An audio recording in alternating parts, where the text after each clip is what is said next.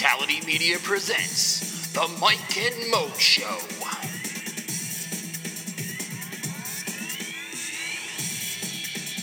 Now, here are your hosts, Mike Calandrillo and Maurice Moten. Episode 45 of the Mike and Mo show. We're back. That's right. 3 weeks in a row going strong. Don't don't even don't even sweat it, Mo. I know you were worried for a minute we weren't going to come back this week, but you know, I keep I was gonna cry. I know, just keeping it real, keeping it real for everybody. Uh, last week was a busy week in the world of sports. We had the NFL draft, and might I say, it was actually a pretty entertaining draft, not the usual snooze fest that it is. Uh, we're, we're finally in the second round of the NBA playoffs. Uh, as you know, this should be going on till what October, uh, it seems. Uh, the NHL playoffs are going on. The, the Rangers are actually winning two nothing right now, looking to tie up that series. And of course, there's plenty going on in the world of baseball. But before we get to the good stuff, we got to drop it with Mo's rant. So, Mo, what is on your mind today? You know, it's been on my mind for a while. I'm sure you guys, if you've been listening to the show, you guys know that I'm about five seven, five six and three quarters, Mhm. five six and maybe seven eighths. but um, the talk of the town now, the talk of the NBA, of course, behind LeBron James is Isaiah Thomas. He dropped 53 points on the Wizards in Game Two to lead that team to victory in overtime on his sister's birthday. His sister who, who, uh, died in a car accident. Um, but now is this, the discussion is: Is he the best? Is he one of the best little guys in the NBA? And I've seen comparisons to Tiny Archibald. I've seen comparisons to Allen Iverson, uh, Isaiah Thomas, the original Isaiah Thomas. And I'm saying, why do we have to subcategorize guys who were under six feet? Why can't we just say is, you know, it, it was one of the best playoff experiences we, we've seen? Why do we have to say best playoff experiences we've seen from a little guy? It's like saying, and oh, you're you're you're pretty for a big girl, or you're smart for whatever race you want to use. Insert race. And I know those are sensitive subjects, but and I know this is sports, so it's less sensitive, but we need to just stop subcategorizing things and putting things in separate categories and just congratulate the person for, for what they are, for what they've done. And Isaiah Thomas, yes, he is 5'9", and a lot of people didn't expect him to do what he's doing after being bounced around the league. He went from Sacramento to Phoenix, and now he's on, on the Celtics, and now people are even asking, did Danny Ainge do the right thing by putting together this team and not trading away draft picks? And I'll say, wait a minute, hold on. They haven't played the, the Cleveland Cavaliers yet. Once they play the Cavs, we'll know how good the Celtics are. It's the Wizards. I give them respect, but it's it's still the Wizards. They have a lot of flaws. They don't have perimeter defense, but I'm still giving Isaiah Thomas his due credit, which he deserves. But what I'm saying is, remove the whole oh for a guy under six feet, for a guy under five ten. He he's just a very good player. He's a Um, he's an all star. He's the only all star on his team. A lot of people thought that Al Horford was probably the best player on that team, and now you're seeing in the clutch when the Celtics need it most, it's Isaiah Thomas. Whether he's six foot one, six five, five nine, five two, it, it doesn't matter. We don't need the extra category to justify him being great in that playoff in that playoff performance. He is who he is. He's again he's an all star. And he's average. He averaged 23 points in that first series. Who knows what he's going to average in the second series? But I would guess he'll be around the same. But give credit to where it's due, and don't take anything away from him just because he's under six feet tall. I couldn't agree more. And, and like you said, it, it it's many many things, not just height, uh, not just race, gender, creed, whatever you want to say. We we people always seem to put others in categories for whatever reason. We don't want to be labeled, but we're so fast to label others, and I, I wish it would stop. Um, I don't know if it if it ever will. It probably won't because it's so easy to categorize someone that you maybe you're different than to just put them in, in you know okay well they're this they're that well no they're just a basketball player you know I don't, I don't have to be you know the best white shooter. I, I can just be the best shooter. I don't have to be the best black swimmer. I can just be a, a great swimmer. I mean give the guy his props. Six hours of dental surgery the other day after getting his tooth knocked out on the day his sister would have had her birthday, and he drops 53 points, and it, it seemed like he could score from anywhere in the building. I mean, it's one of the all-time great playoff performances. I mean, it goes down with the Willis Reeds. I mean, it, it is it's that incredible. And I, you know, I've been skeptical of Guy because you know I I say, well, can you really build a team around a guy who okay, I'll throw I throw the short thing out there, but also a guy who doesn't play defense. It's it's, it's he's a one-dimensional player, but looking at his stats uh, since he's come to Boston in 2014 15. Stats have gone up every year. I mean, averaged 28.9 points. And for a guy who doesn't play D, he plays some great offense. So, you know, a lot of times they say the best defense is a great offense, and he's showing it. But like you said again, what will happen next round when they play Cleveland?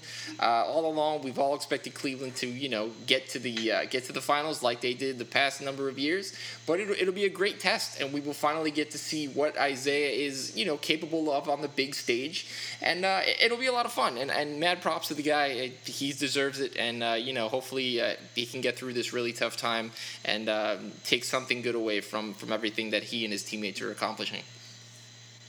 The- thing is, I can understand the criticism when people say, "Oh, can you build a team around a guy who's five nine? See, I can understand that criticism because the league is oh, it's a wing guard league now. Guys are averaging. I, I, would guess the average height. If I had to guess right now on air, I would say six five, six four. Most players for a guy like Isaiah Thomas to take it to the paint and not get shot blocked. He was the. He, I guess I read a stat where he was the player with his shot blocked the most going into the postseason, and he somehow he's fix that where he can contort his body in the air and put, put up a shot without getting it blocked. But I can understand and worry about building a team around a five foot nine guy. What I what I can't stand is when people say, "Well, you're good, but it's like saying you're good, but you yeah. have this. You're you know you're pretty, but you have this. You're you're smart, but I'm not used to people of the way you look. You know, coming off smart. It's kind of like saying you had this handicap and, and you're overcoming this handicap. And what I'm saying is, being short necessarily is not a handicap. I know we don't have a lot of five foot nine basketball players running around, but it can be done. And it's not and it's not like it hasn't been done before. It's, it's just that even for me growing up, you kind of look at you kind of look at the NBA players and you're like, wow, most guys are six seven. So a lot a lot of people don't even give it a try because they feel like I'm under that average, so I'm not going to even try. But I, I would guarantee you, if more people under six feet would say, you know what, I have an inspiration. I look up to Isaiah, Isaiah Thomas. I can do the same thing he's doing on the court. I guarantee you would have a lot more guys six feet or under flourishing in the NBA. Absolutely, it's, it's it's a backhanded compliment, you know, to, to say what they're saying. And let's face it, guys, uh, Steph Curry, probably not six foot either. He's probably more like five ten, but they give you a couple inches. So it, it is being done. Guys under six foot or six feet or however you want to say it are achieving things in the NBA but you know, again, it is a big man's game. Big men are always going to get the first look, uh, you know, at, at colleges and, and, even the high school level, AAU. But uh, appreciate the greatness that we're getting to witness. And uh, hey, anything can happen the rest of this playoffs until they get to the Cleveland Cavaliers. Yeah, because Cleveland, we all know, is going to steamroll their way to the finals. But uh, don't want to jump too far ahead. We'll be right back with something that's burning Mike's biscuits, and he'll he'll he'll touch on that next. I'll let him have the floor. Open mic.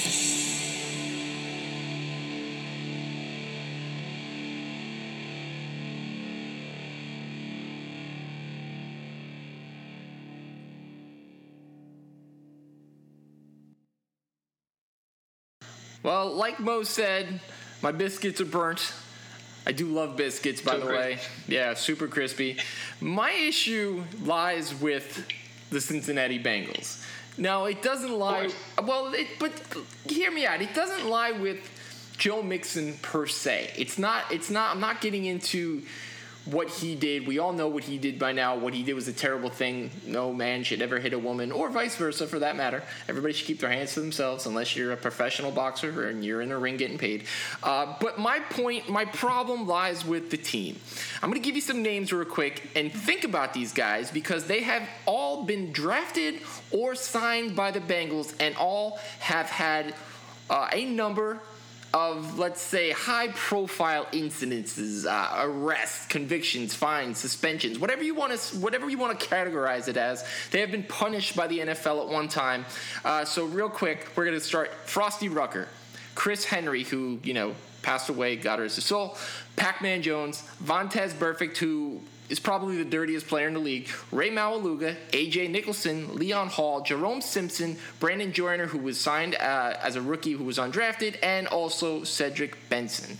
Now, that is a lot of players that have all played for one team. Now, the NFL, NFL is made up of you know, not choir boys. This it's a rough and tumble game. These guys they, they earn their money, they play hard, and sometimes it shouldn't, but it carries over to the off field. But the problem that I have is something that Troy Aikman actually approached and said uh, a couple of seasons ago. Uh, he weighed on weighed in on a similar topic when the Cowboys were dealing with their own set of problems with uh, Dez Bryant, Randy Gregory, La'el Collins, and Greg Hardy. Basically, what Aikman said is that the Cowboys did not instill a winning mindset through a positive, rewarding environment. Therefore, they as a team didn't deserve to win games until they cleaned up the way they do business. Now, you can look at it one of two ways. You can say, well, the Oakland Raiders, it worked for them, and you know the 70s and the 80s, you know all of this, and they they signed bad boys and they won okay, that that that was then, and, and this is now. So where I'm going to take it is I'm going to do I'm going to look at what Aikman had said and and understand that and say, well, you know, it looks like the Cowboys have kind of cleaned up their their you know the way their organizations run. Dez Bryant is seems to be on the straight narrow. Randy Gregory is suspended, probably will never come back. La'el Collins, I, I, have no idea where he is. And Greg Hardy looks like he's is he going to the Canadian Football League? Who knows? But what I'm trying to say is, it looks like they have cleaned up their their their problem area, and look how good and they've advanced. And yes, they still have some knuckleheads. You know, Crop Top still does his things from time to time, and and again, certain guys are going to get a certain amount of leeway because they're spectacular players. But Cincinnati is such a train wreck. They're not much better than their crosstown rival Cleveland Browns, yet they seem to get a pass. And how they've had the same head coach and the same front office basically for almost 15 years is beyond me because they sign these players and they draft these players who are nothing but problems. And nine times out of 10, they don't even give you anything on the field to warrant signing them. So I don't understand how they continue to perpetuate everything that they do and say, well, it's okay to sign these guys and give them a second and third, and, and Pac Man Jones is uh, a 12th chance in the league just because they're decent, they're okay, they're average as far as football players are concerned. They're not doing anything that's getting these guys to Pro Bowls or winning Super Bowls. I mean, Marvin Jones has been around a long time. Obviously, he's a mentor to some to, from some regard, but his teams are not very good, and they're not high profile, high character type of teams. So, how does he still have a job? How do people still support a team like that? And you know what? I, for one, I'm I don't really care that they lose because they really, as a whole, I'm sure there's some good apples on the team, but as a whole, they don't really want to. They don't want to go out and say we're doing the right thing. We're, we're we're showing ourselves to the community, to a younger generation, that we're trying to make it make football safe. We're trying to employ people who deserve it, a second chance. We're all talking about second chances, and Joe Mixon is now getting a second chance. And there's been plenty of of other guys that didn't. Ray Rice. So why is it good for one and not good for the other? I don't know. But if I was a if I was a Cincinnati Bengal fan, I would do some soul searching and possibly start rooting for another team. Yeah, I read somewhere where the fans in Cincinnati are planning on boycotting their team, and uh, I totally understand it. But I would suggest the Bengals do because you're gonna have to do some damage control, obviously, and you just listed rattled off a bunch of names that who played for the Bengals and had their issues with the law. I would connect Joe Mixon and Ray Rice together, and Howie Rice kind of showed his remorse and you know tried to say he's he's sorry for what he did. I would connect the two, and maybe he can kind of mentor Joe Mixon. Even though what Joe Mixon did, he, he did this at I believe 17 years old, was suspended uh, there's still some making up to do as far as the public is concerned, as far as the optics are concerned. He's still gonna to do some things that shows that he's on the right path. Now he hasn't been in, in any major trouble since that incident, and I'm one who does believe everyone deserves a second chance as long as they, you know they uphold on that second chance. But you are you are representing a community. Once you once you're playing for a football team, once a team drafts you, those those fans, those people in that community, they identify, they connect with you. So in order to smooth that road, he's going to have to do a little bit more. Maybe you know, donate to some charities, maybe go to some fundraisers, maybe do some things, get active in the community as far as domestic violence is concerned, or I should say, violence against women is concerned, because his specific case is not really considered domestic violence. He was in a public area when it happened. Again, it doesn't make it any less gruesome, but um, again, he should connect with Ray Rice, and they should get, get something together where he can he can kind of show the fans that look, I made a mistake, but I'm moving on and I'm on the right path now. Because, I mean, we all make mistakes, but I told someone recently that sometimes the mistakes you make as a teenager or as a young child follow you. Things like hitting a woman, murder, uh, you know, you know, anything having to do with a child, with a child or a minor in that case. Those things will follow you for the rest of your life. You know, no one. Again, we all deserve. A lot of us deserve second chances, but you have to bear the consequences that just because you you're not owed a second chance. Not everyone is owed a second chance. So some some fans are okay with Mixon being on the team. A lot not so much, only because of what you said about Burfict and Adam Jones being in that locker room. They're not exactly the perfect role models for Mixon. But the Cleveland, uh, Cleveland Browns, the Cincinnati Bengals are going to have to do some some damage control throughout the whole entire offseason because I would assume that with Giovani Bernard and Jeremy Brady on the roster, he's not going to have a lead role. But the fact that he's on the team and his name has been plastered all over the place and he wasn't invited to the NFL Scouting Combine and it's been a big story throughout the whole all season about where he's going to go. And now he's that. Now that he's on a team that has had players with checker pass, is going to be an even bigger story. So Cincinnati has to get out before it and make sure they address it at every turn. And they can't hide him. Let him do his press conferences. Let him answer the questions. Let him be contrite. Let him show that he's remorseful about what he did and that he's moving on. But again, the organization cannot hide him from the public because the public will say, how do we know that we can trust this guy? How do we know that we can connect with this person that you drafted on your team in the second round, who's probably going to lead your backfield in a year or two? Bigger and, and another question for me is, what that draft pick, you have Giovani Bernard, you, you have you have Hill, so one of them's got to get cut. You would think in training camp. I mean, I just I don't I feel like there's so many needs on that team that they needed to address as it is, and you know this is obviously going off topic from what we spoke about, but it just seemed like I, it just didn't the, the pieces didn't fit together. Why would you draft a guy with a questionable pass and it doesn't fit for your team unless you're going to totally shake it up? I, I don't get it. Yeah, I see. I see the Bengals probably shaking it up. They weren't too happy with Jeremy Hill's production.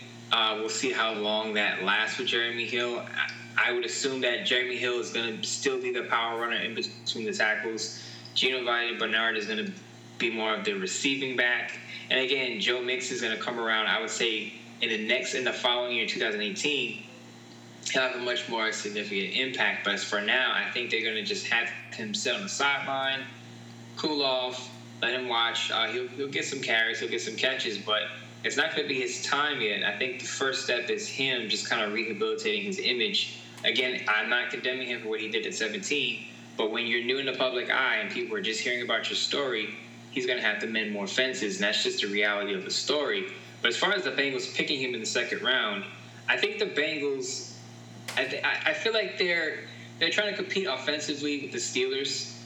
Uh, get their first round pick, John Ross, is a wide receiver. Again, this is a little off topic, but he's a speedy wide receiver, and then they pick up Joe Mixon. Their first two players were offensive players, followed by Derek Willis, who's a pass rusher.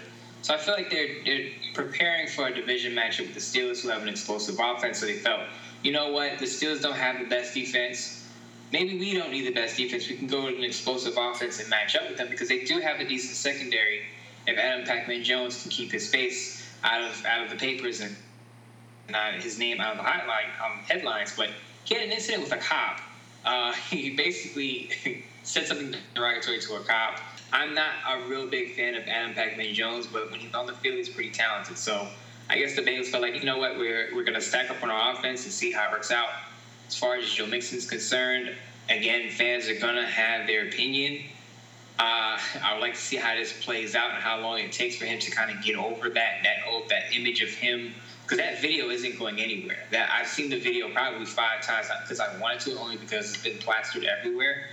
But that video is going to stay online forever, and he's going to have to live up to that every day. Every time he walks into work, every time he walks into the facility, he's got to prove that he's on the right. He's gonna he's on the straight and narrow. Or else, if he has one slip up, one suspension, any altercation they're going to play that video again and they're going to question that Bengals pick.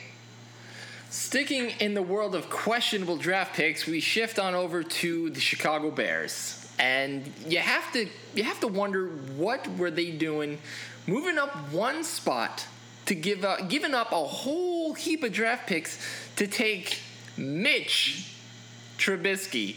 Mitchell. Mitch Trubisky. now you know, I have no problem that the Bears felt he was their guy. You know, they feel like he's, you know, the, the, the answer at quarterback since Sid Luckman. You know, I mean, it's been a long time since the Bears had a franchise type quarterback. But Mo, your boy, Mike Glennon, who robbed a bank this offseason signing a three-year $45 million contract 18 and a half of it guaranteed was a little salty at, at the way things went down after accepting a, an invite to a draft party at Soldier Field. Now, what, what was he doing? Did he have any idea? Was he blindsided? Because what he, what he said on the record was was a little uh, little strange. Uh, you know, a little bit uh, you know insecure for, for a professional athlete who just signed a big contract. Well, he said exactly that he felt the team cheated on him by drafting Mitchell Trubisky. Uh, um, I'll say this: uh, if you're if you're an athlete, if you're especially a quarterback, and you don't have a very uh, uh, good resume in the league, you have to expect that you're going to be competing for your job because Glennon hasn't done anything in this league. He was a backup for the most part with the Tampa Bay Bucks. Coming off now, he's now he's the quote unquote starting quarterback for the Bears. But you have to believe that the team eventually would bring in someone who a can step in just in case you get hurt, or B step in if you stink. So for Mike Lynn to say, I think I felt like they cheated on me. I, one on one hand, I kind of feel for him because, as you said, they did they did invite him to a draft party, and if you're gonna draft a quarterback at number two, you don't invite your incumbent quarterback to the draft party. That that makes me think that the Bears didn't know what they were doing coming in. Because the reports came out. First, Chris Mortensen said that head coach John Fox did not um, know that the Bears were going to trade up for Mitchell Trubisky. Then reports came out saying that he did know. I'm inclined to say that he did not know because if you knew that you were going to draft this kid at number two, you're not going to bring Mike Glennon to the to the draft party to watch this. It's like going to a party with a with a girl that you're talking to, and then you introduce her to a girl that you're really interested in, And say, hey, this is Tammy, who I've really been interested in. I'm bringing her in. I mean, I'm not really that interested in her, but she's a possibility. But I'm just gonna have a party with her, and she's gonna come in, and we're all just gonna have a great time. It doesn't work out that way, and I think the Bears, if they were gonna bring in uh, draft Mitchell Trubisky, they should have at least said, "Hey, Glennon, you're our starter, but expect some competition at some point in the near future."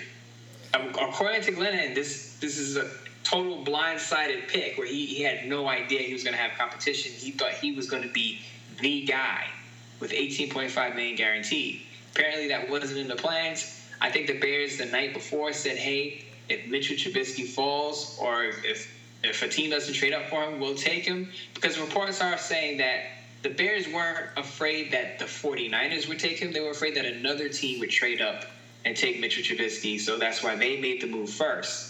Now I'll say this: if this doesn't work out and Glennon stinks and Trubisky stinks, Ryan Pace, the general manager of the Bears, you sir are getting fired. I, I think that could happen regardless because the Bears are going to be pretty bad in the upcoming season. They needed a cornerback. They didn't even draft a, quarter, a cornerback. They drafted a tight end out of Ashland University. I don't know why they need a tight end. Uh, they could have just picked up a, a free agent or or picked up one later in the draft but you needed other parts on defense and you didn't get it. And now you have Mike Glennon who's not so happy. And if you remember Sam Bradford last year when they drafted Wentz at number two, Sam Bradford wasn't too happy, and the coaches said, "Oh, don't worry, Bradford, you're the quarterback. Wentz is not going to play. He's just going to learn behind you." And you see how that played out. Sam Bradford got traded to the Vikings, and Wentz wound up starting for the entire season. So if I'm Glennon, I understand why he's antsy. I understand why he's upset because he feels that his job is threatened. It pretty much is. Trubisky's only had one year at North Carolina, but once a season goes awry, let's say the, the Bears start off one six, guess who's going to trot out onto the field and play quarterback? It's going to be Mitchell Trubisky. Yeah, and Mike Glennon is still going to get $18.5 million, which is $18.5 million more than he should get because he looks like a certified public accountant. I mean, have you have you seen this guy? There, I mean, I give him credit for making the NFL, but goodness, I saw him play in Tampa, and he was dreadful then he I don't expect much more, especially after losing Alshon Jeffery this offseason. I mean, count your blessings, man, that you've made $18.5 million. Since 2013, you've thrown for 4,000 yards. Most guys do that in the season. So, you know what? You've come a long way since your days in North Carolina State. And like Cris Carter said, what this is the NFL. What do you expect? You expect to just be handed something? Even if you are handed a fat check, you still got to go out and earn it. So maybe he thought, well, they're, they're not going to cut me after one season. Well, you know, it worked out for Sam Bradford, and I still don't think the Eagles would have traded him had they not got a first round pick from Minnesota for him. But man, Glennon, buck up, bro. This is this is professional sports, all right? You you got paid, you're gonna get your money, and if you want the rest of it, if you want the whole 45, play well. Otherwise, go somewhere else or just keep your mouth shut. But on a more serious note, do you know a girl named Tammy? Because you throw that name around a lot. Yeah, I don't I don't know where Tammy comes from. I don't know why I use Tammy a lot in my explanations, but Tammy is just like the generic. Who is she? hey, I, I, hey, I used Sally one time. I think once or twice. I used Sally. These... Just to FYI, I don't know any Tammy, so I just gonna throw that out there. People, Maurice probably knows a Tammy in his past. Yeah. I'm like, I don't know any Tammys. I don't. I don't even know the surname of Tammy, so I couldn't. I mean, just give me give me some different name. Throw a throw a throw a Becky in there. Throw a throw a Svetlana. Everyone throws Becky in there. I don't like Becky. I like Tammy because Tammy is like. You know, I mean, you don't know any Tammys. I don't know no. any Tammys. So Tammy, the name Tammy needs some love. Okay, right. so I'm giving Tammy all the Tammys out there giving you some love out here on the Mike and Mo Show. Appreciate it. Number love for all you Tammys. Hashtag Tammy Love. All right, that is it for Open Mic. We're going to come right back. We're going to get to talk about the NBA. We're going to talk about baseball. And uh, stay tuned. Coming back. The wrap up.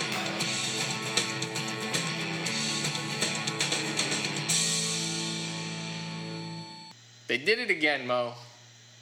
They did it again. My West Coast team gone, done, and broke my heart. And but you know what? Are you joking? Are you joking? You're right. Oh, I see what you did there. I see what you did there. Look, when I when I when I predicted the Clippers would beat the Jazz, nobody could have possibly known that Blake Griffin was going to hurt his pinky toe or his big toe or one of the many metatarsals on his foot, but he did. So Mo, as the GM prognosticator that you are, what in the world do you do with this team? Where do you start? Do you just leave it as is? I mean, what, if you had a if you had a crystal ball, or you were calling the shots, you were you were a young Doc Rivers, kind of looking like a young Doc Rivers actually. What what would you do? Before I put out a plan to fix the Clippers, let's go back a little bit. Who predicted that the Utah Jazz would be the only team to upset a higher seed in seven games on this show. Who was that? Yeah, I'll give you credit, but it still wouldn't have happened if my man Blake did not get hurt. Listen, okay? Yeah. The Clippers have been choking for a long time. This is the fifth straight postseason where they've lost the series after being in the lead. So I could have saw the choke job happen whether Blake Griffin was on the court in the stands, driving a Kia, you know, giving out popcorn to the fans, whatever he was doing, the Clippers were going to choke it away, and they did. Now, to the point at hand, what I would do is I would offer Blake Griffin to the uh, Pittsburgh to the Detroit Pistons for that number twelve pick, and I would try to get a Stanley Johnson, who's a a wing. Uh, he had a step back in his second year in Detroit. They expected him to be a two-way player. He can score and play a really good defense. I think the Clippers need a wing player who can play defense out there at the three and possibly play the four on a, on a small ball lineup. But they need to get rid of Blake Griffin only because, and I'm not saying this because of his injury issues. He, he's pretty injury prone, but mm-hmm. the fact that even without Blake Griffin at a certain stretch last season, I believe the Clippers played well without him. So it's not like he's the end all be all. Like they need to have Blake Griffin to be successful. They need Chris Paul, and of course, uh, DeAndre Jordan is not effective without Chris Paul. So to me, those two are stuck together. They're joined at the hip. Chris Paul and DeAndre Jordan. You need to have one. You need to have both of them as a package deal. But Blake Griffin, you can send him off.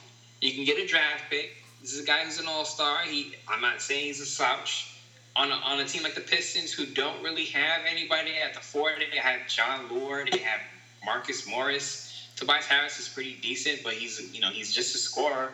I know Blake Griffin can pass the ball. He, he averaged I believe four or five assists one year. So you get a piece like that in Detroit. I think Detroit can take a take the next next step in the Eastern Conference. But the Clippers, Doc Rivers need to needs to relinquish his GM duties just be a head coach. Worry about coaching. Don't put the team together. Don't put your son on the team. I, I agree that Austin Rivers deserves a spot on the roster, but as someone pointed out last night, he was in the starting lineup for a couple of games. We won't talk about that. But um, Doc needs to relinquish his duties as GM, worry about his coaching, and whoever's going to be the GM, if Doc relinquishes his duties, needs to trade Blake Griffin tomorrow. The issue with trading Blake is that it's it's kind of a, a sticky situation because he has that early termination uh, clause that he can exercise. Now, the only way you can trade him is if he were to opt in and then then you trade him but if he opts in he's opting in under the impression that he's going to play in the LA so then you're just going to open a huge can of worms and maybe he won't go wherever you trade him so it, it it's kind of it's kind of weird I mean you would have to get his approval forever wherever he would want to go. And I, I don't think Detroit, the Motor City, they don't make keys there. I think they're made in Vietnam. They're actually they're not gonna. He's I don't think he's gonna go there. And and that team. Chris Paul's not what is he gonna be 32? I mean he gets a lot of he gets a lot of you know leeway that he's never gotten a team past the third what the past the second round of the, of the NBA playoffs and I just I don't know. JJ Redick's going to leave. He's an unrestricted free agent. Um, they need a small forward. They need a guy that can shoot. And known it wasn't Paul Pierce when he was 600 years old. They need a guy. I'm, you know, I'm just gonna throw a guy like Carmelo. It doesn't have to be Carmelo because the Knicks have their own issues with trying to get younger. And you know, even though I like I like to watch Blake Griffin when he's healthy, not so sure adding him to the Knicks at this the way the Knicks are currently constructed would be would be a great success. It would it would be fun to watch. But anyway, they need a small forward. They need a guy that can consistently uh, pick and pop, play actually play some defense besides you know just DeAndre. But you know, a guy that's going to stretch the floor because they don't have that, and a guy like Carmelo would definitely do that. He would open the lane. He would allow Chris, who's his boy on the banana boat, to you know to drive and dish, and then you know you know open the lane for DeAndre to stay down. Now, obviously, this is a team that has no bench whatsoever, so they could definitely use some draft picks. They could definitely use some you know open up some cash if if it were to if they were to trade Blake for not a guy that's going to take back a ton. You know, obviously, if a guy that's one and done, they can waive him or whatever. But it's, Doc Rivers has done a horrendous job. He's kind of running this team into the ground. Um, I would call Vinny Del Negro and see what he's doing. Maybe he wants to come back. Really, as a head coach or as a GM? Both, because that was the last time this team was pretty pretty good. I know they didn't like him. I know it was a personal thing, but that was the last time that this team actually got you know deep into the playoffs for whatever the reason, it's just it's just not a great mix. It's, it's and there's already talk here in Orlando that you know maybe we can get Doc to come back and be the GM. Whoa, stop it! No, Doc is not a GM. Also, Larry Bird's not coming to the Magic now. Today, I read that Kevin McHale they want. So it's another team that's totally confused. But back to LA something like you said, something's got to happen. Blake should just go just for his own peace of mind because every season he's either hurt or you're hearing about these trade rumors. And, and, Doc needs to give up one, one or the other. If he wants to be the GM, fine. Then you need to fire yourself as a coach because it's not. It's just not working on both ends. So, so you're saying he wouldn't want to go to Detroit and play under Stan Van Gundy? Who doesn't want to play under Stan Van Gundy? Uh, mean, a lot of a lot of guys like Dwight Howard, who the Hawks are also looking to trade this offseason. So yeah. I mean, when you walk into the gym and you hear Stan Van's screechy voice, wouldn't you want that every day? Like, wouldn't that motivate you to play your best game? Because uh, then yeah. you would hope that you win a title and then he retires and then you have to never deal with him again. It's another guy who's what president slash owner I think he plays some point. I mean, he's he's everywhere for the Pistons. So it just it, it doesn't work. And Tom Thibodeau recently did it in Minnesota, and I was super critical of it last year.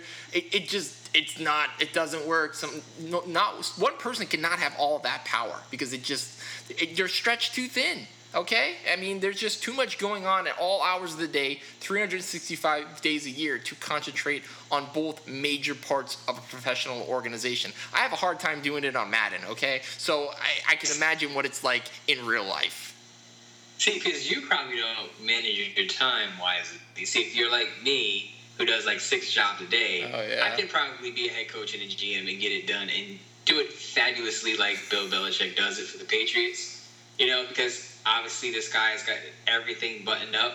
I mean, except his hoodies because you know they have no buttons on them. Mm-hmm. But in the NBA sense, you're you're right. Where where really work out with a guy, head coach and GM, you're stretched too thin. There's just a lot going on. And the Clippers, I hate to say it, but I think their window is pretty much closed because they're gonna they're gonna do something to change that team, whether they let CP3 go or Blake goes or someone else goes or Doc goes that team that that window for them winning or getting to the Western Conference Finals or getting to the NBA Finals for that matter, that window is shut because again they five straight postseasons where they had an early exit after a lead. So something has got to change. Remember a couple years ago when the Golden State Warriors were that, you know, cuddly, fuzzy little team that everybody liked and everybody was like, oh, oh Steph Curry's so cute. He shoots a nice three pointer. And oh, Klay Thompson. And yeah, then they got Draymond and then Steve Kerr came and then they got really angry and they hate the world. That that that escalated quickly, Mo. Yeah, I mean, once you start winning, you go from being the hunter to the hunted. So I guess that's where it comes from. I guess. Yeah. But I mean, I mean, yeah, but they. I think they embrace it, and when I say that, um, the Warriors didn't exactly respect their opponent, the Utah Jazz, because basically they didn't even talk about the Jazz over the past week. They talked about uh, going to Utah and not having anything. Matt Barnes, Andre Iguodala, most of them wanted to play against the Clippers because they wanted that LA nightlife. Mike knows about that LA nightlife. Don't know. But here's a quote from Andre Iguodala saying, "Because you're in LA, you're like, man, this is just the vibe in LA.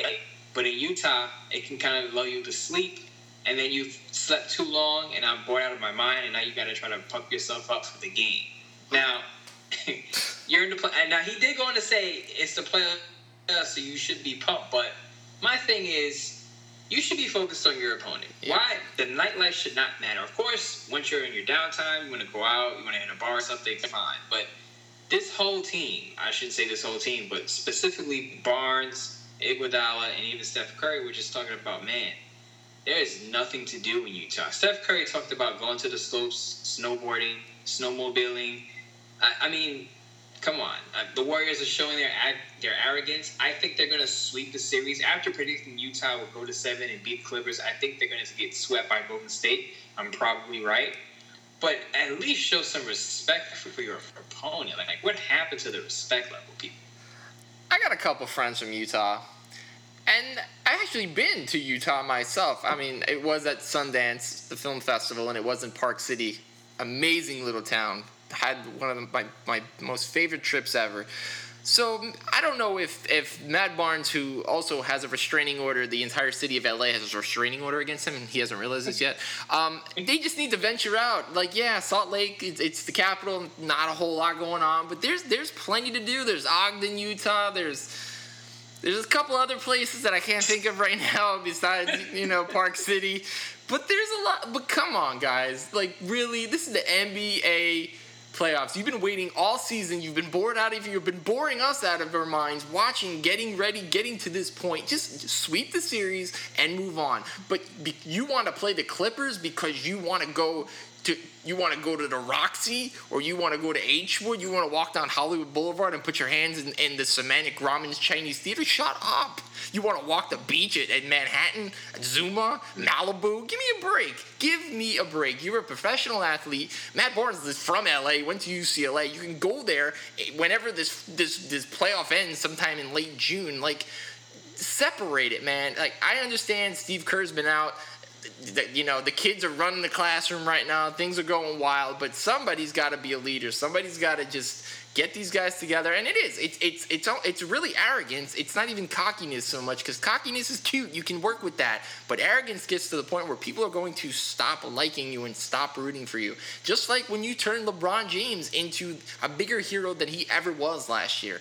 Now i i hope i wish that utah would come back and win this series. It's not going to happen. But i also did say that houston is going to beat san antonio and that's looking like a pretty good pick. So I hope my man James the Beard Harden can do his thing in the next round. And that would be something that maybe if you worried a little bit less about the nightlife in LA and a little bit more about your opponent, especially the one coming up that can that can score with the best of them, then you know it's gonna bite you in the butt. Might, so all the stuff that you named in LA to do, you probably did all those things in one night. Oh, mo- yeah, multiple times. I mean, depending on traffic, because you know two miles could take you twenty minutes. But yeah, for sure. Yeah, you you you just love the LA nightlife, don't you? You know what can I say? You know, I'm just one with the city. All right, that's enough. we didn't need to hear it, but um, yeah, um, Utah. I'm, I'm I'm sorry to say this, but I I don't see them winning one game only because if you look at the way Utah is constructed, they they're one of their best players, Rudy Gobert. I know they have Gordon Hayward, but Rudy Gobert, he's going to basically be obsolete. I don't know if you saw him on Steph Curry in Game One. Steph Curry made him do a 720 spin, and it was pretty embarrassing. Um, so who is he going to guard once you put Draymond Green at the five? It, it, just it's a very easy matchup for the Golden State Warriors to exploit. Uh, it's going to be very simple. They're, they're going to beat Utah, and they're going to come back uh, to Golden State and prepare for that next for that next round, which you are probably right. It's going to be the Houston Rockets because no Tony Parker. He blew out his quadriceps, and Lamarcus Aldridge is not looking like the guy that they thought they were going to get on the offensive end. So I see a good series between Golden State and Houston coming up next. I, I think is a seven game series. A lot of people disagree with me, but if you look at the way Houston is constructed, they can hit a lot of a lot of three pointers like the Golden State Warriors do. I don't know about their defense. Uh, you're going to expect a lot of 121 to 114 outcomes, but it's going to be a pretty good series. What is not pretty good and what is not pretty is Lonzo Ball's new shoes, which cost four hundred and ninety-five dollars. That's a now, couch. That is a couch. Yeah, four hundred ninety-five dollars for some basketball shoes that I would not wear nope. to my kid's birthday party if I had a kid. Mm-mm. Okay.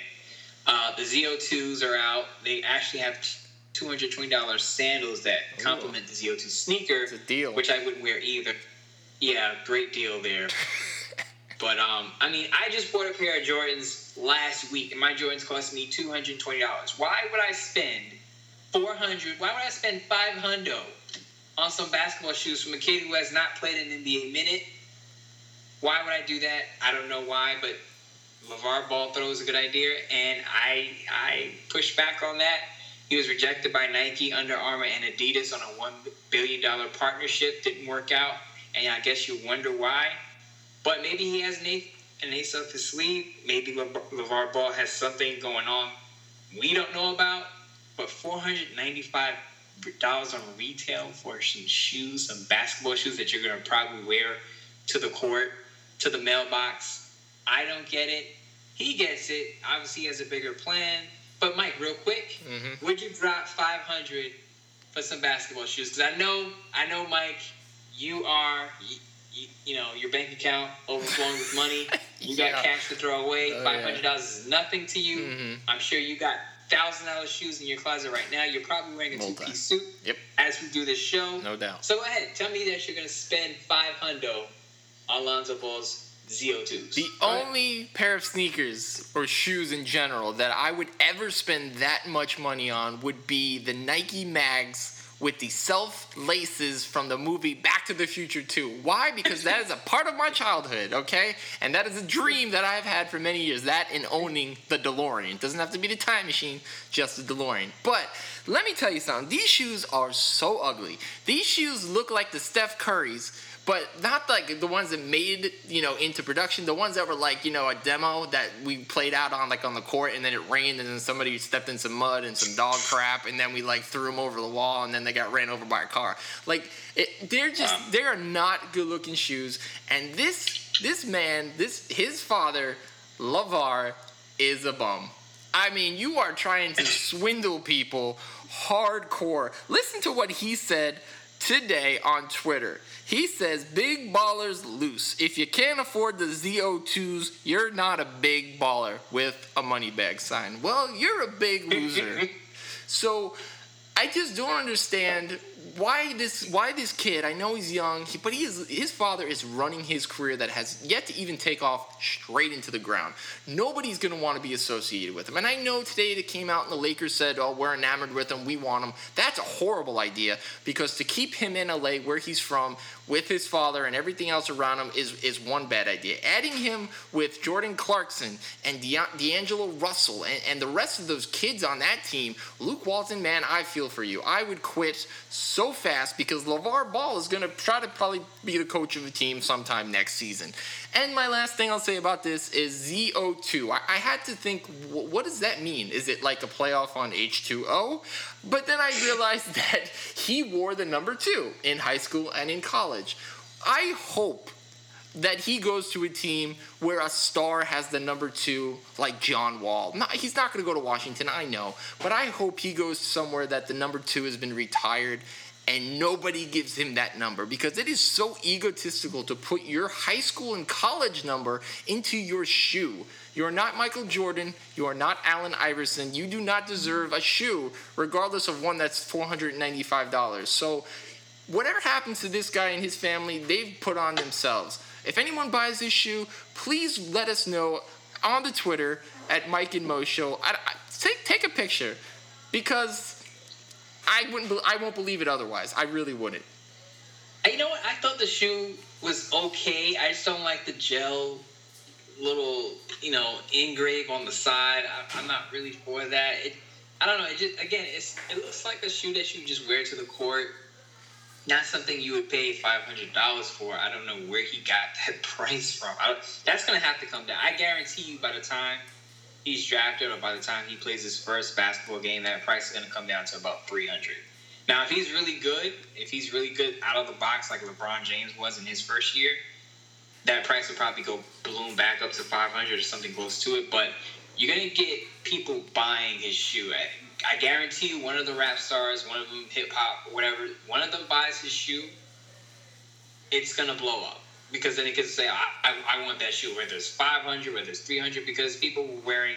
I mean, Jordans didn't never cost that much money unless you want like a custom made Jordan sneaker. But once it gets into the popular mainstream, people are gonna eventually pick it up. I guarantee you, you're gonna see people wear the two hundred twenty dollar sandals that he has, and to me, again, it's all money driven, but it, it plays into the name, the brand name, so I can kind of see why it costs so much. But me personally, I'll stick to my Air Max.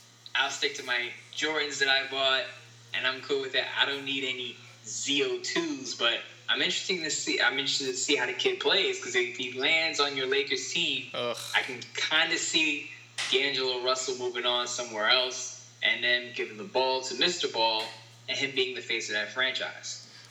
What a mess.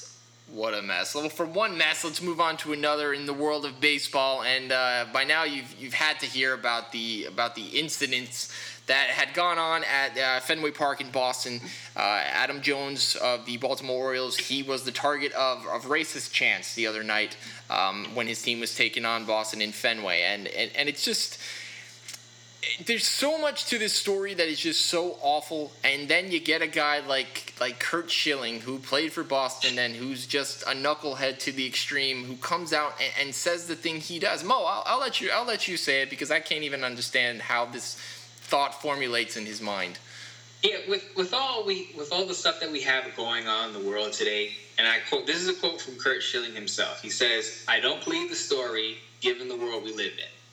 Now, I, I'm sorry, but Curt Schilling, what world are you living in? Have you not watched the news? Have you not watched anything mainstream? Have you not been on Twitter or any social media platform? Look around you. It's it's all around you. This is a sensitive time in, in society. This is probably one of the most sensitive times in decades. So for him to make a comment like that shows just how clueless he is. And he was on Breitbart Radio, which which perpetuates all of these right wing, right white privilege type of idealisms and concepts. So it, goes along with with his uh, his spiel after he uh, failed at his video gaming endeavors. But who is who is Curt Schilling to make these comments? And just look at his track record, and I'm, I'm not really surprised. But for him to make that comment, it just shows just he's totally clueless on the subject. Curt Schilling is the LeVar Ball of baseball for for all uh, you know. I, I really can't understand, nor will I try to understand, especially when you have the the Red Sox president Sam Kennedy, the Boston mayor Marty Walsh, and Major League Baseball commissioner Rob Manfred come out and condemn the actions. Uh, totally inappropriate, and then you even find out that there were 60 ejections at Fenway Park that night. Now, Boston's president, uh, Sam Kennedy, told WEEI that only, there were only 34. So, you know, there's a gray area there, obviously. But regardless if it's 60 people or 34 morons thrown out for a game, that's one too many, okay? Uh, and this is something that we've, if you're a baseball fan, if, if you're from the Northeast, you've heard, you've heard this a lot in the, in the past. Uh, a couple incidences uh, go back. Uh, David Price, who's now a member of the Red Sox, says that when he was a member of the Rays and he was in the bullpen during games, pregame, during the game, after the game, that he heard racist taunts. And this is a guy that plays for the team, okay? And you got CC Sabathia, who, oh, yeah, if you're a Red Sox fan, you're going to say, well, it's because he's a Yankee. But CC says that he's never been called the N word anywhere but in Boston. Okay? He also went on to say that there's 62 of us, meaning African American players, and that they all know that when they go to Boston to expect racism. Barry Bonds, who, regardless of how you feel about Barry Bonds, once said that he would never ever play for the Boston Red Sox because Boston is the most racist town in America. Those are his words. Even Manny Ramirez, who is beloved in Boston, admitted that when he was a member of the Cleveland Indians to begin his career, said that the fans in Boston can get a bit out of control. I mean, it's a sporting event, people. You are never going to come in contact with these people outside of the stadium you know, maybe a tenth of, a, of an opportunity in your life. So when a guy like Mookie Betts, who's also an African American who plays for Boston, even has to go on Twitter and say, "Look, I'm black too. I understand it is an issue. There needs to be something done." And Mo, I actually have I have a way to fix this. Are you ready? Mr. Soccer, go ahead. Yeah, all right, here we go. We, exactly. We do, MLB needs to do exactly like they do in European soccer. And what do I mean by that? Well, when fans are out of control and they're throwing flares and they're fighting in the stands and they are chanting racist chants in unison. If you don't believe me, go on YouTube, type in German soccer, type in anything in Europe, and I guarantee something's going to come up where you're going to be totally appalled by what you hear. Now, what happens during these games is that the game is suspended. Right then and there, the referees pull the players off the field. Now, it's all, it's to protect the players, obviously, and also to protect the fans that aren't, you know, complete a-holes. So what happens then is that the governing body of the league finds the team. Now we're not talking like thousands, we're talking millions of dollars. And this is on top of, of losing, you know, the revenue from the game, tickets, parking, whatever, food. So what they then do is they come back a week later, whenever, and they play the game. But they play the game to an empty stadium. So now you want to talk about no home field advantage, you want to talk about really putting your team up against a wall, that's exactly what you deserve because one person is going to ruin it for everyone. But the team is really what, what is going to lose out in the long run. But again, if, if you're a representative of that team and as a fan, that's what you are by wearing the colors and going and, and cheering for them, you're just as responsible. And if you want to do something stupid off the field of play, it's going to affect what happens on it. So that is my my iota. That is how I would fix this because if it was 62 or 35 or one person that was chanting racist things or throwing a bag of peanuts at Adam Jones, like what was reported, it's ridiculous. Now, you know, racism is not dead. We're nobody. I'm not blind to that. Curt Schilling is obviously, and it needs to stop. So whatever it is, and Mookie Betts says we need to stand up and we need to start something like there is in soccer. Even here in MLS, there is a say no to racism campaign. Something needs to be done immediately by MLB because if I'm a player, if I'm a team like Baltimore, I, I, w- I would not go. I would say I am not going to Baltimore. If you want to give us a loss, excuse me, Boston. If you want to give us a loss to, and dock us money, we we're, we are forfeiting the game. We are not going to go to Boston. And if every team did that, something would have to be drastically done. They would whatever it is, take away all the games from Boston. I don't care, but something has to be done because this it's ridiculous. I mean, this should not happen. These guys are professionals. They're professional players. They're getting paid to put on a service to be entertainers for you for three hours, and you want to act like an like an imbecile, like an animal. But no, there's no room for that. So go do that on your own house. My question is why why Boston of all the places and cities to go, why is it that Boston is so hostile when it comes to, you know, racially charged topics like this? Because I know LeBron James spoke about this, and he says he just tries to, zone it out. And you remember the, the LeBron James series with Cavs yeah. and, and the Celtics and Paul Pierce and those guys. I wonder why that is in Boston because you just rattled off a list of players who basically agreed. That Adam Jones has said, you know, when you go to Boston, you have to almost expect it. So I don't, I don't know what that is. I would like to, to hear from other sports teams. I would like to hear from teams that go to New England to play the Patriots in that New England area. I know a lot of Boston fans are, are there. Um, it's just interesting that, that Boston, of all the cities, is picked out, is singled out. And I, I just want to know why why is that of all, of all the cities? Because I'm sure they have diversity there too in Boston. Yeah, and it's, it's very strange. I mean, it's a it's a very liberal town. I mean, I've, I've spent some time there. People seem to be very open. I mean, I know that there's a lot of you know tradition. Uh, fandom is very high. They've had some pretty successful teams over the years, but for whatever the reason, they can't separate you know uh, politics from their baseball from from whatever sport because, like you said, it, it is something that the other sports have dealt with um, you know, we, there's been black players in the NHL that you know there's a, only a few, but they have uh, faced even worse things that have happened on the ice. Uh, PK Subban, for once, who uh, I, am not 100% sure if he plays with the Canadiens still, or if he did. I think he did at one time. Uh, he said it was one of the worst experiences of his life playing in Boston. So uh, yeah, I, I, don't know. Some a study needs to be done, and, and uh, I don't know if it's more policing or better school teaching. I don't know, but something in the city of Boston has gone awry, and and it needs to be rectified. Otherwise, I wouldn't go. I mean, I would boycott. I would boycott the city if I was a player. Uh, I, fake an illness, whatever it is, because why should I even go on the field and jeopardize my safety? Give you my talent for three hours, and if, if you're going to be a punk, uh, you know, there's, there's, no. I get uncomfortable when I go to sporting events, and I work and for Orlando City here. And if I hear something in the stands, and I hear, you know, it makes me uncomfortable when even a fan is just yelling things at a player, an opposing player. It doesn't even have to be curse words, but if it's just like, what do you get out of that? What, why does that give you your jollies? I, I, I don't. I just don't. I don't understand. Maybe it's because I'm not a fanatic. I mean, I'm a huge sports fan. I, I, I bleed certain colors. You know, Yankee blue, Carolina blue, but I just I would yeah, I'm sorry, I had to plug that. I would never throw I would never go to that next level. I don't know. I don't know where I don't know how that gets ingrained in someone. I really don't. And um, like I said, it just something needs to change. It's like trolling. I think people just get a rise out of being able to affect others, especially when you're at a sporting event. You want to be part of the game, you want to be part of the action. If you can get a rise out of a player, they feel like they're part of it. They feel like, and they also some of them feel entitled. They're like, I paid all this money for this seat, especially people in the front row. I don't know if you saw it, but Patrick Beverley of the Houston Rockets had an incident with a fan where he was on the he was on the sideline and a fan said something to him, and it had to be either racially charged or something had to do with his family because he got upset.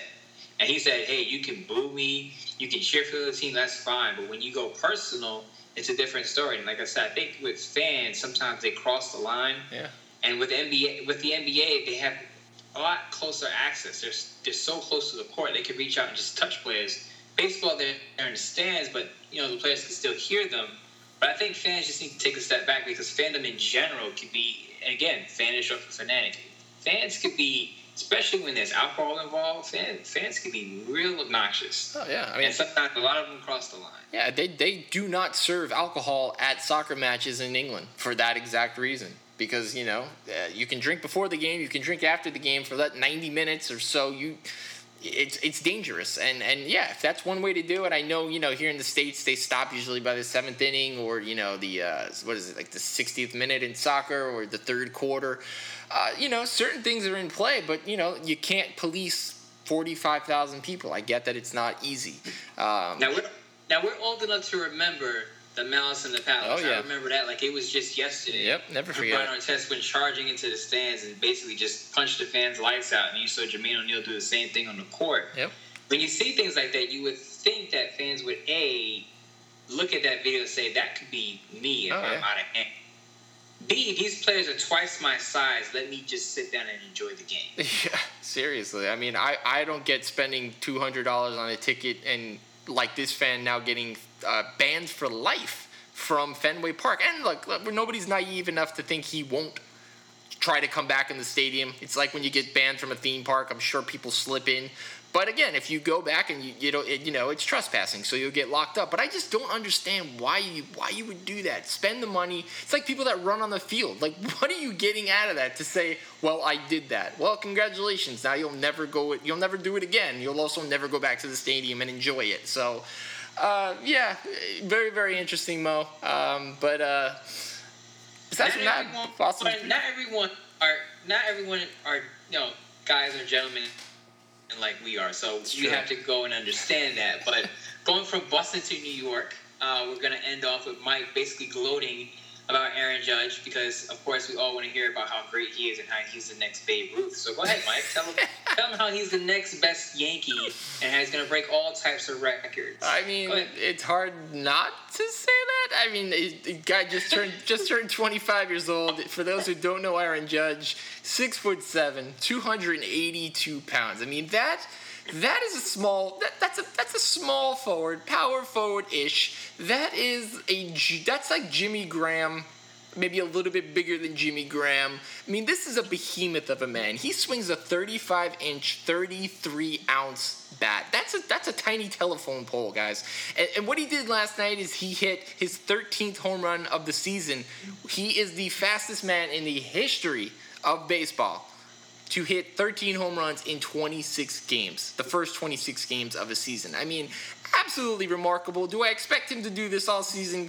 No, but you know what? It's amazing to watch. Right now, the Yankees are they're flying on all cylinders. Uh, they're in first place. They're actually getting back the guy who did all of this last year, Gary Sanchez, who's been on the DL for a little over a month. He's coming back tomorrow. So I, I'm, I'm, getting, I'm trying to to maintain some kind of composure, but again what he did last night, it's remarkable. He's now become the seventh player in Major League Baseball history to hit at least 17 long balls in his first 52 games, going back to the four that he hit last year. And again, last year he struggled immensely. Everybody was, was counting this guy out because he struck out, you know, I think it was like uh, once every three at bats he had a strikeout. It was just, it was absurd. So got sent down to the, Mar- uh, to the minors, and everybody was saying this year, well, he's barely going to make the team. Almost didn't make the team out of spring training. Aaron, uh, the other Aaron, Aaron Hicks, actually actually almost beat him out. And and he's just it just shows the hard work, the dedication that this guy has put in.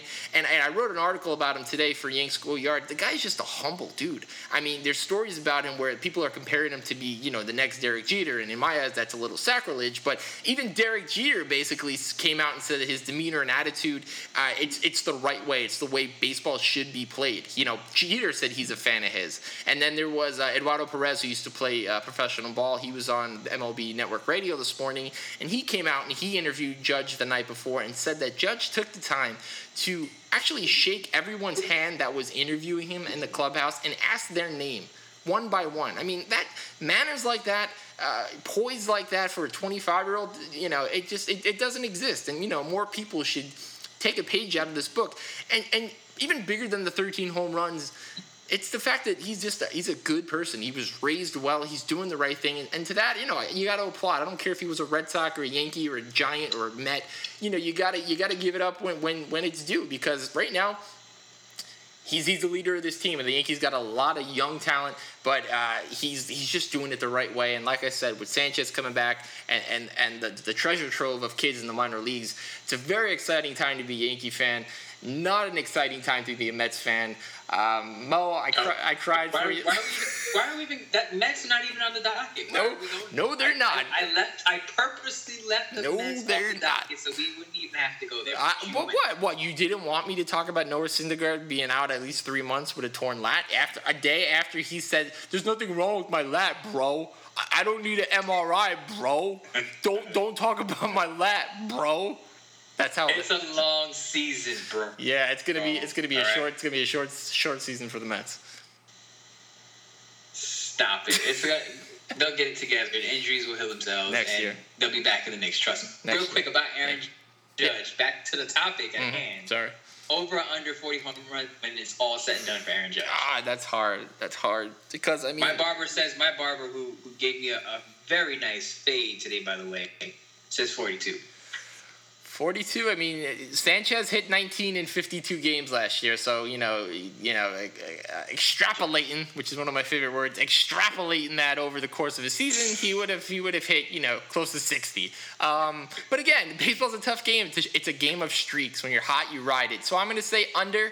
I'm going to go 37. Um, I'm going to I'll go. hold you to that. Yeah, I'm going to go 37, but uh, more importantly, I'm going to say we're going to make the playoffs. Now, I don't know if that's going to be as, you know, the uh, winning the AL East or the wild card, but but that's what's important to me because this was supposed to be a rebuild year. This was supposed to be a year where everybody in the media, and I mean everyone, predicted the Yankees to finish dead last, below the Tampa Rays. So yeah, so you got to give it up. You got to give it up. It's it's been a great thing, but uh, yeah, I don't want to get too ahead of myself. Uh, injuries happen. It's a part of the game, like you said. It's a long season. We we're only we're, I, I what are we? I think I sixteen percent. We are sixteen percent through the MLB season this year.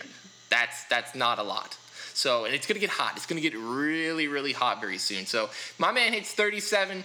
I will be ecstatic because we've got there was what six guys on the team hitting over 300 uh, i mean everything uh, just clicking on all cylinders if we can get any pitching CC Sabathia, I'm, I'm talking to you.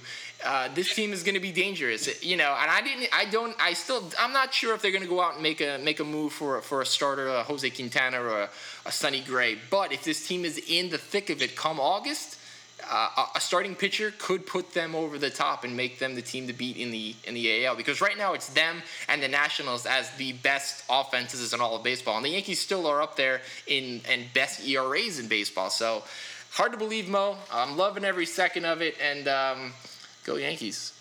Yeah, it's a lot of pom pom waving for one second, man.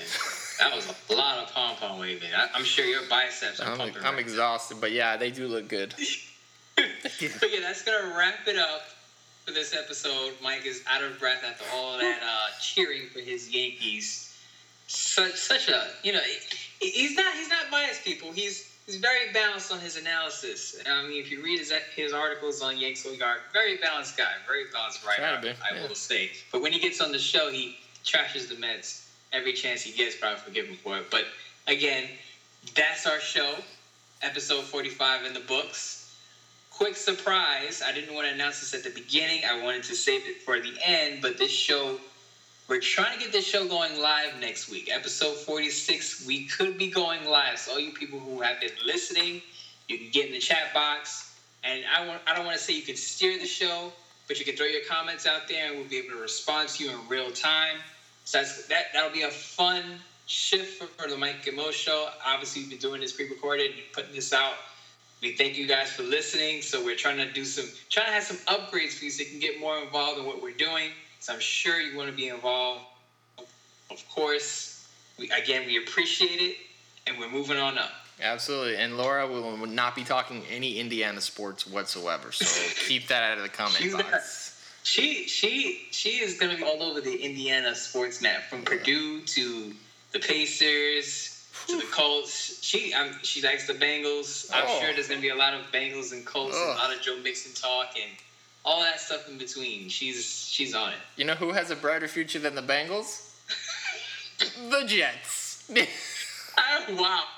Oh, that's that's kind of that's stretching it. Like Yeah. Josh Josh McCown is out there saying he's willing to mentor Christian Hackenberg or or Bryce Petty, and I, and I cringed at that because why would you want some journeyman quarterback who hasn't done much in league mentoring those two guys? I don't, I don't want that. I'll, I'll mentor him. I got no problem doing it. I mean, I can probably I could probably put some yards on the board, but uh, I, I I like the Jamal Adams pick. I don't know why we came back in the second round with another safety. We're gonna play all safeties. I know we released our starting safety today, but um, God, questions questions abound. Another.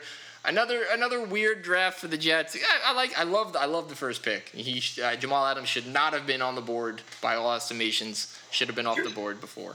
Your boy going to the Giants, he spoke about a million times on the previous episode. Yeah, the Davis college. Webb going Yeah. to the Giants as a potential heir to the Yeah. Eli Manning spot. I know you were cheering for that one. The Uni- University of Davis Webb, right there in Austin, Texas. I love it. I mean, I think he's great. But as uh, as the as the Giants front office said, it is not Eli's job to mentor Mr. Davis Webb. So interesting. It's his job to sell memorabilia. That's not, Oh, low blow. True story, but low blow. Low blow. I, I, I appreciate that though, because I would have said it myself if you hadn't. So yeah, you. I mean, you set that up perfect. I did. it was like an alley. It was like a perfect Chris Paul to DeAndre Oh. Jordan alley. Chris Paul. I could just Next next year, he might be giving those uh, to Kawhi Leonard in uh, San Antonio. Ooh. not gonna happen. No, no. He's too flashy for San Antonio. San Antonio likes the old. I mean, Chris Paul is a very smart. Chris Paul's old. guard. He's 32. He's old. He's old, but I, he's. I don't see him going to San Antonio only because I think Tony Parker plays out another year. Because I don't. I don't think he wants to go out like that. He you know, should. on the court with his car just like busted up. I don't, I don't think he wants to go out like that. They'll bring him back. Chris Paul's not old enough for the Spurs. He had to be like 33 to get on the Spurs team. I mean, look at Pau Gasol. Look how long it took them to go after him to replace Tim Duncan. So All right, so Chris Paul needs about two more years on his state ID to get to the Spurs. All right, so Chris Chris Paul opts in for one more year. Then he was when he's a free agent at 33, he goes to retire in San Antonio. All right, I like it. All right, I like. It's like a plan. a good Sounds plan. like a All right, episode 45 in the books. Uh, stay tuned. We're gonna hit. We'll give you some news and notes during the week if you're uh, if you want to sign on next week to follow the show live. Until then, I'm Mike Calandrillo. He is Maurice Moulton. We'll catch you soon. Bye bye.